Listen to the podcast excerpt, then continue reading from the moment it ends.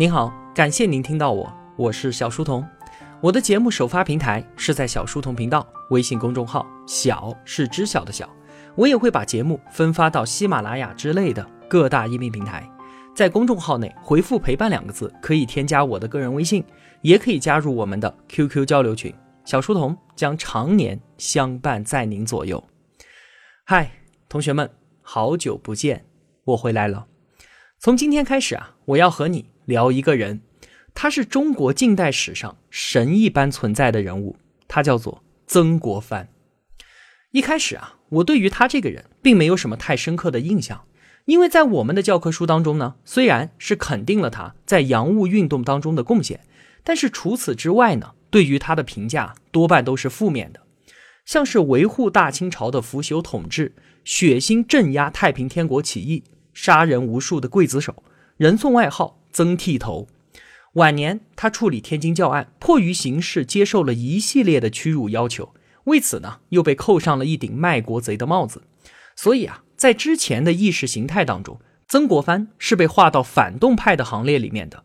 但是随着自己的年岁渐长，开始读书了解曾国藩，在事实铺陈开来之后，我才发现与我本以为的是截然相反。当代社会啊，真的是给予了曾国藩极高的评价。人们对于他的人生经历、智慧与思想是津津乐道。可以说，他深刻的影响了后世的几代中国人，乃至是一些伟人。最近几年呢，更是出现了很多印着曾国藩大头像的书籍，他成为了成功学的一个重要载体。有一副评价他的对联流传甚广，说曾国藩是立德、立功、立言三不朽。为师为将为相亦完人，那他怎么就能够号称是一个完美的人呢？我们来说说看。首先是立德，曾国藩啊，在而立之年才立下终身之志，以儒学为宗，要做一个圣人。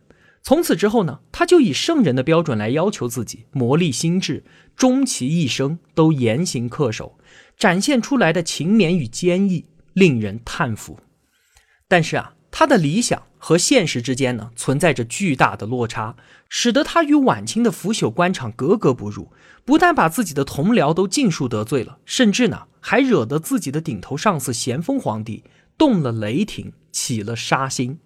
后来他被解除兵权，在家谪居守孝的两年时间里面，他深刻的反思自我，最终大彻大悟，脱胎换骨。当时曾国藩四十八岁。再次入世之后，改弦易辙，变得八面玲珑，左右逢源，宽以待人的同时，又终生严以律己，达到了一个更高的人生境界。我们称之为内圣外王，什么意思呢？内圣，我依然恪守圣人的所有标准，在我自己的心里面，我就是要成为一个圣贤；而外王呢，就是向内求圣的同时，我也要向外求王。意思就是说，我要做成一番大事业。我们判断一个官员好与不好，首先想到的都是他是否是个清官。但是同时啊，我们也听说过一句话，叫做“水至清则无鱼”。我们可以反观一下明朝著名的清官海瑞，他真是一生廉洁，一戒不取。他清廉到什么程度啊？当时他要上菜市场买一点肉吃，这都会成为轰动全城的大新闻。可海瑞这样要求自己的同时呢，也用同样的标准要求身边所有的人。包括他的同僚，所以我们看到啊，作为圣贤和君子的海瑞确实是值得尊敬的。但是他这样一清到底的清官，却反衬出了他人的不解，成为了整个官场的公敌。他一生都被官场所排挤打压，无法调动任何可能的力量，最终是一事无成，只能被当做一个吉祥物，一个道德标杆杵在那儿，没有人愿意与他共事，更别说要成什么事了。而曾国藩，他也一生廉洁，没有给子孙留下什么钱，但是他并没有因为廉洁而留下美名。为什么？因为他在大彻大悟之后，再也不用要求自己的标准去苛求别人，他开始遵守官场的潜规则，收敛锋芒，曲意逢迎，成就自己的同时，他也不给别人难堪难做。看似啊，曾国藩已经和光同尘，同流合污，但是他的选择。远比一个单纯的清官要更加的复杂与沉重。只有拥有内方外圆、内清外浊、内圣外王的修为，才能够让他凝结如此巨大的力量，成就不世的功勋。所以，先有曾国藩的立德，才有他后面的立功和立言。我们再来看看立功。曾国藩进入官场之后啊，十年七迁，连跳十级，最后官居一品，位极人臣。一生他都是勤奋严谨，凡事殚精竭虑，倡廉政之风，行仁礼之政。一介书生，弃笔从戎，组建湘军，剿灭太平天国，扶大厦于江倾，力挽狂澜于既倒。可以说啊，他对于清王朝是有再造之恩的。那平定太平天国之后呢？居正主之功的曾国藩，他深深明白一个道理：飞鸟尽，则良弓藏；天下定，则谋臣亡。现在狡兔已死，走狗当烹啊！所以在攻城之后，他立马遣散湘军，命令带兵的将领，也就是自己的弟弟曾国荃回家赋闲，以此表明忠心，得以全身而退，善始善终。晚年的曾国藩睁眼看世界，倡洋务，办教育。中国的第一艘轮船、第一所工兵学堂、第一批西方书籍的翻译，均出自他手。他在临死前为国家办的最后一件事情，是送了一批优秀的子弟赴美留学。曾国藩无疑是中国近代化建设的开创者，他被誉为晚清四大中兴名臣之首。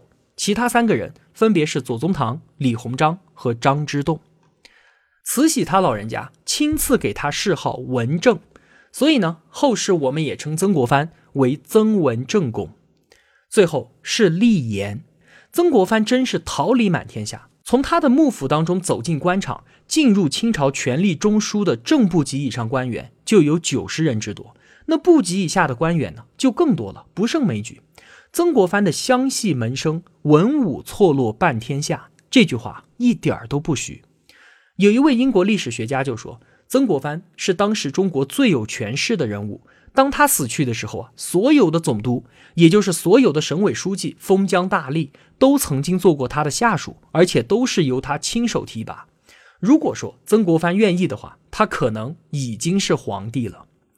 这种话虽然说的有些夸张，但是也从一个侧面反映出了曾国藩的影响力之大。李鸿章作为曾国藩的门生，对于恩师在幕府期间的教诲是感念终生。一辈子，李鸿章提起他都是以武师相称，也就是说，我的老师如何如何，我的老师说什么什么。曾国藩过世的时候啊，李鸿章写下了一副非常出名的挽联：“师事近三十年，心静火传，注视天为门生长，威名震九万里，内安外攘，旷世难逢。”天下才，上联李鸿章以门生的口吻自视为曾国藩的衣钵传人，后来他拜相封侯，也真是无愧于接班人的这个称号。下联悲天悯人，为苍生惋惜曾国藩的逝去，道尽了他一生的丰功伟绩。就连与曾国藩死磕了一辈子，一辈子都深陷在余量情节当中无法自拔的左宗棠，在得知曾国藩去世的消息之后，大为震惊。他说。自愧不如元辅，既生瑜，何生亮？自命当代诸葛亮的左宗棠，一生都在内心当中和曾国藩较劲，谁是治世第一能臣？现在左宗棠甘愿屈居第二，他以一介布衣与当时的朝廷二品大员曾国藩相识的时候啊，都是搂肩搭背，称兄道弟，不肯退让半步。最后给曾国藩的挽联中，他第一次署名晚生左宗棠。曾国藩的存在，对于当时的清朝政治、军事、文化和经济方面都产生了巨大的影响。这种影响力不仅仅作用于当时，而且一直延至今日。他的为人、交友、作学、处世、治家之道，都被后世之人奉为圭臬，加以学习模仿，给数不尽的人带来了人生的启迪。当然，也包括我在内。这便是曾国藩的立德、立功、立言三不朽。另外啊。不管他是作为老师诲人不倦，还是作为将领带兵打仗，又或者是作为臣子治理天下，都在他那个时代的限制条件之下做到了完美。所以说，他为师为将为相亦完人。我觉得这是在不受制于某种意识形态的影响下，我们能给一个古人最高最高的评价了。这不单单是我们这些处江湖之远的人评价曾国藩，即便是居庙堂之高的人也是如此啊。就像是当年国共两党的领袖蒋介石和毛泽东都对于曾国藩推崇备至。我们的伟大领袖毛主席他就曾经说：“予与近人，独服曾文正。”意思就是说啊，对于所有近代的人，我只佩服一个，就是曾国藩。毛泽东当年经常和周围的人说：“你们去看看曾氏家训，学学曾国藩是怎么修身处世的。”蒋介石更是对曾国藩佩服的五体投地。他有两本书是常年不离手的，一本呢是他与宋美龄结婚之后成为基督徒肯定手边要有的圣经，另外一本就是曾国藩家书。蒋介石每天都有写日记，每天都要自省，这种行为习惯啊，就是受到了曾国藩的影响。所以，我们看古往今来各个阶层的人都对于曾文正公有非常高的评价。他确确实实是极少有的真正做到了格物致知、诚意正心、修身齐家治国平天下的一个非常了不起的人。有一句话说：“经商要学胡雪岩，为官应如曾国藩。”其实啊，不仅仅是要为官之人，而是任何想要在这个世上成就一点事情、有自我完善要求的人，都应该学习曾国藩，而且人人都能够学习他。为什么？因为他向我们展现了一条成长道路，就是一个资质平平的普通人，竟然能够依靠自己的修炼与完善，最终达到如此之高的人生高度，让古往今来那么多人都难以望其项背。曾国藩并不是一个天资卓越的人，甚至说啊，他还有一点笨。我们知道，秀才是古代科举考试当中的第一关，也是最好考的。那些聪明的人呢，一般都是一次就能考上。可是曾国藩却连考了七次才考中，从十四岁一直考到二十三岁，考了整整九年。同学们可以想象一下，考大学考了七次才考上，也可真是够悲催的了。当然了，这也不能怪曾国藩，这真的是他们家族的遗传。老曾家此前五百多年都没有出过秀才，一直到曾国藩的父亲，他考到四十三岁才终于破天荒的中了，祖坟终于是冒青烟了。所以说啊，其实，在老曾家，曾国藩已经算是天资聪慧了。但是与其他人相比呢，当然就不行了。比方说左宗棠，他十四岁的时候啊，就艺考即中，而且是第一名；胡林翼也是艺考即中；李鸿章呢，也是在十七岁的时候就考中了秀才。后来的梁启超更是天资超群，十一岁人家就中秀才，十六岁就考取了举人。所以说呢。曾国藩在同时代的大人物当中，确实是最笨的一个。关于这一点啊，湖南乡下一直流传着一个笑话，说的就是曾国藩小时候读书特别的刻苦，每天晚上呢不背一篇文章下来是不睡觉的。有一天，有个小偷就摸到他家里面来，偷偷的躲在房梁上，就等着大家都睡了下来好偷东西。小偷就一直等着曾国藩在那儿背书。可是结果，他在房梁上都睡了两觉了，醒过来，曾国藩还在那儿背呢。听来听去，小偷都会背了。最后实在是忍无可忍，从房梁上跳了下来，破口大骂，说：“你这个地主家的傻儿子，还读什么书啊？听着我背给你听。”于是小偷从头到尾的背了一遍，然后甩门而去，留曾国藩在屋里面是目瞪口呆。这当然了，只是一个笑话，但是也说明了两点。一个是曾国藩确实很用功刻苦，第二个就是他真的不够聪明。曾国藩自己也意识到啊，虽然他拥有极强的进取心，但是上天并没有给他一个与雄心相匹配的大脑。所以呢，即便在他出将入相之后，他自己也承认说资质之陋，众所指示。意思就是说啊，自己的天赋太差，这一点每个人都能够看到。我想呢，我们绝大部分人。都算不上是天资超群，而从曾国藩身上，我们就看到了一个资质平庸的人，一个起点很低的人，依然可以达到这般的高度。在曾国藩身上，他真的是把“勤能补拙”这句话展现的淋漓尽致。和我们今天人崇拜灵活巧妙不一样，曾国藩反而上拙，就是崇尚笨拙。就连他带兵打仗都是如此的笨拙。他手下的湘军没有哪次是以奇谋巧计而获胜的，而是坚定地执行六字方针，结硬寨，打呆仗，一步一个脚印，稳扎稳打，先让自己立于不败之地，然后像一条蟒蛇一样的慢慢缠住猎物，直到把对方一点一点的给勒死。这应该啊，就是所谓的大智若愚吧。曾国藩他虽然笨拙，但却极具智慧。每个人在成长的过程当中，有一个很重要的课题，就是要完善自己的性格，提升自我管理的能力。而曾国藩一生都在强调两个字：勤与恒。勤是勤劳的勤，恒是恒心的恒。他就是这样一个极好的榜样。那在后面的节目当中呢，我会详细的和同学们聊曾国藩的修身之法。另外啊，还有一点是我特别想说的，就是每个人的一生都会遇到很多的挫折和困难，我们要如何应对和跨越这些困难和挫折呢？如何让自己在挫败当中获得成长呢？我在曾国藩身上就看到了这种力量。他一生当中啊，遇到过五大欠，而他真的就是做到了吃一堑长一智。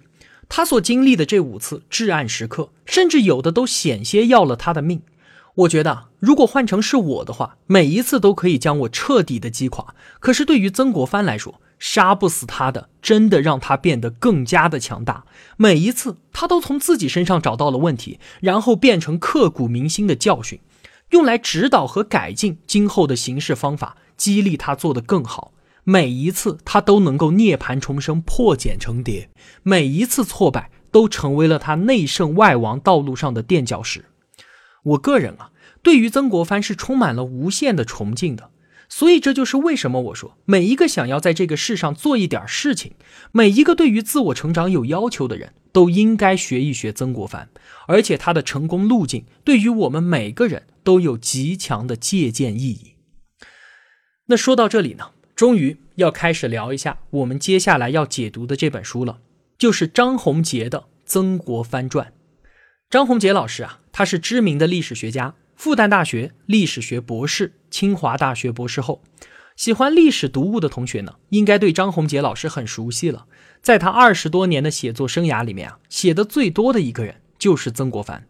很多同学都应该知道他在二零一四年出版的那一本百万级畅销书《曾国藩的正面与侧面》之后呢，又出版了续作二和三，而这一本《曾国藩传》。是去年十二月份才出版的。我会以这本书为主线，与你聊一聊曾国藩的一生。而那三本曾国藩的正面与侧面呢？其中的内容啊，我也会说到一些。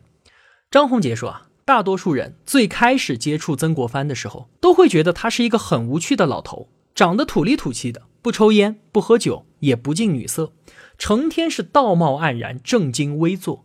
一方面呢，思考着国家大事儿。另一方面，写下了一大堆絮絮叨叨的唐僧一样的家书。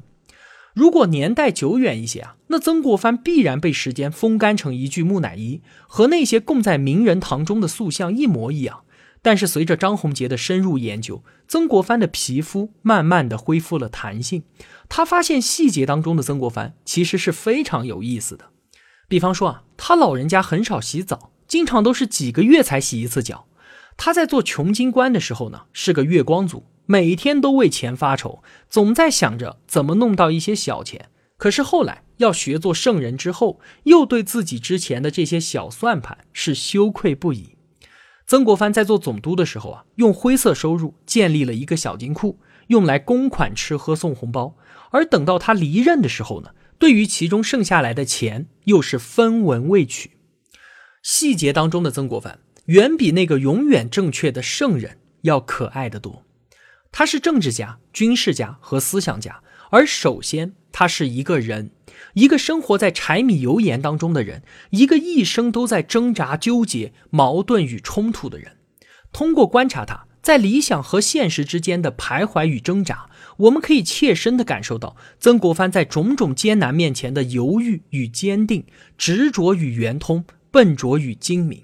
更加真切地领略他的人格魅力，就正如我们前面所说，他对于很多人的意义在于证明了一个资质平庸的人在意志力的推动下可以达到一个什么样的高度；而对于整个中华文化来讲，曾国藩更大的意义在于他身上展现出了中国式的力量，在他身上啊，我们看到了传统文化的正面价值。他身体力行地证明了中华文化当中有活力、有弹性、有包容力的一面。在满清的重臣当中，他是第一个主张对洋人以诚相待的人。而这一高度，即便在今天，许多中国人都仍然没有达到。当然了，另一方面，他也证明了传统文化当中那些无法突破的极限。通过对于曾国藩的了解，让我们对于祖先五千年来所积累的文化有了更加全面的认识。柴进在张宏杰的那一本《曾国藩的正面与侧面的序言》当中说啊，岁月让人从批判走向建设。他说，这是一条没有尽头的路，在这条路上所种下的每一棵树，或深深植下，或被连根拔起，我们都无能为力。就像曾国藩所说。想要有所树立，必须要从不枉求人的理解开始。但问耕耘，莫问收获。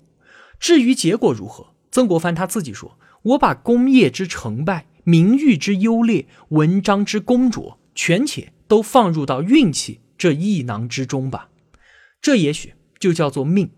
曾国藩当年把自己的清誉放在性命之上，爱惜至之。但是后来他渐渐的明白，但凡任事之人，断不能有赞誉而无诋毁，有恩惠而无怨恨。临终前两年，曾国藩奉命处理天津教案，结果是原本以他为荣的人都视他为奇耻大辱，甚至还有人说他早死三年的话就是一个完人。处理天津教案这件事啊，是进退失据的死棋，无论怎么样都是错。曾国藩必然落得个里外不是人的下场，但是他明知不可为，却以一身蛮霸之力而为之。他最终还是把自己的名誉声望放在了国家兴亡、民族大义之下。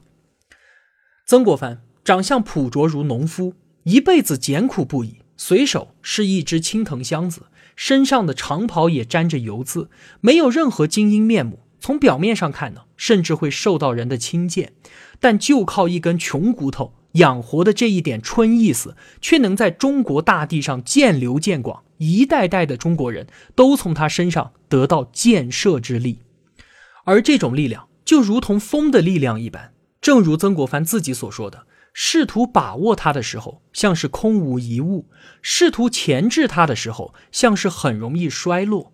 但是及其继承。发大木，拔大屋，一动而万里应，穷天人之力，莫能御之。从今天开始，我们就来一起读张宏杰的《曾国藩传》，希望同学们都能够从曾文正公身上习得一些建设之力，为己所用。好了，今天就为您分享这么多了。如果我有帮助到您，也希望您愿意帮助我。